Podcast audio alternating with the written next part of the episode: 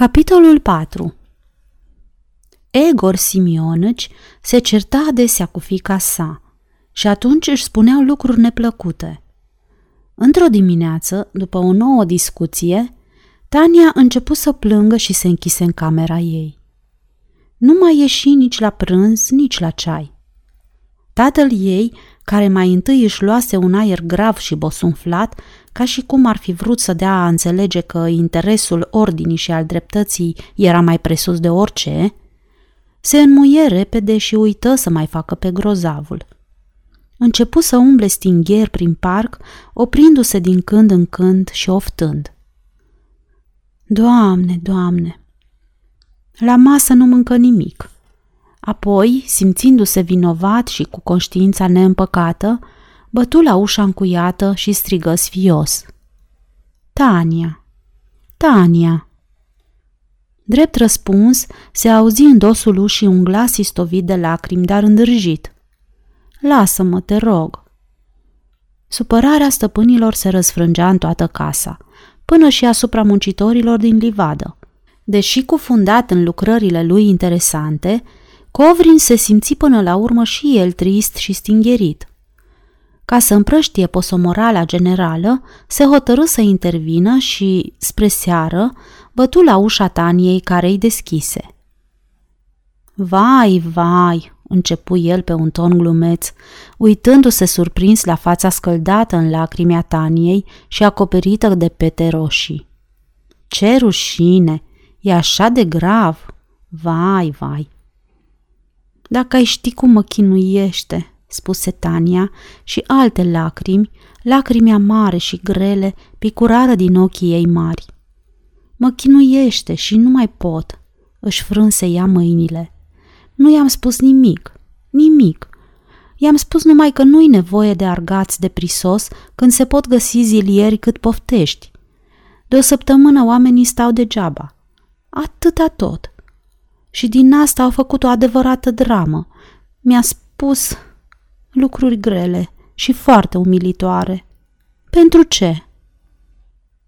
Ei, lasă acum, spuse Covrin, mângâindu-i ușor părul.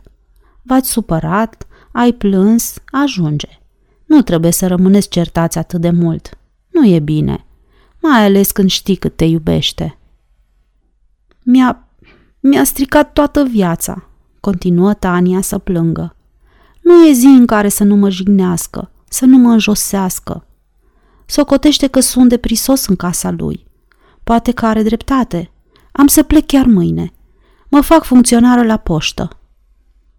Haide, haide, nu mai plânge Tania. Nu trebuie, draga mea.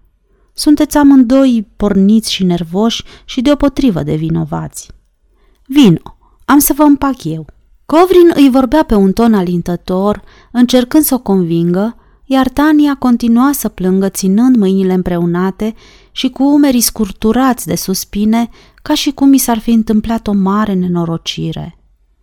Și era cu atât mai mult milă de ea, cu cât își dădea seama că, deși pricina supărării nu era serioasă, suferea totuși adânc. O nimica toată putea să o facă nefericită o zi întreagă și chiar toată viața. În timp ce o mângâia astfel, Covrin se gândea că, în afară de fata aceasta și de tatăl ei, cu greu ar fi putut găsi pe cineva care să-l socotească în măsura în care făceau ei, drept un prieten, drept de al lor. Părinții îi muriseră de când era încă în leagăn și, de n-ar fi fost aceste ființe iubitoare, cu siguranță că nici nu ar fi putut ști ce este duioșia sinceră, iubirea naivă, necugetată, pe care nu o încerci decât pentru ai tăi, pentru cei de același sânge. Simțea, de asemenea, că nervii fetiței acesteia, scuturată de plâns, răspundeau ca pilitura de fier unui magnet, nervilor săi bolnavi. N-ar fi putut iubi o femeie sănătoasă, voinică, cu obrajii rumeni.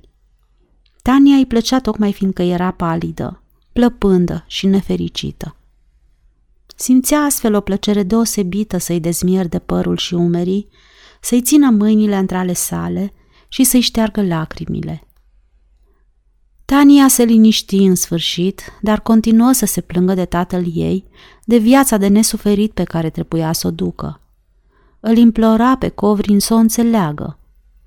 Apoi, încet, încet, începu să zâmbească, să suspine și să-i spună că îi pare rău că Dumnezeu îi dăduse un caracter atât de prost. Până la urmă izbucni în râs. Spuse că este o proastă și o zbughi afară din cameră. Puțin după aceea, Covrin o găsi pe Tania plimbându-se cu tatăl ei prin grădină, ca și cum nimic nu s-ar fi întâmplat. Mâncau pâine cu secară, cu sare, fiindcă li se făcuse foame. Sfârșitul capitolului 4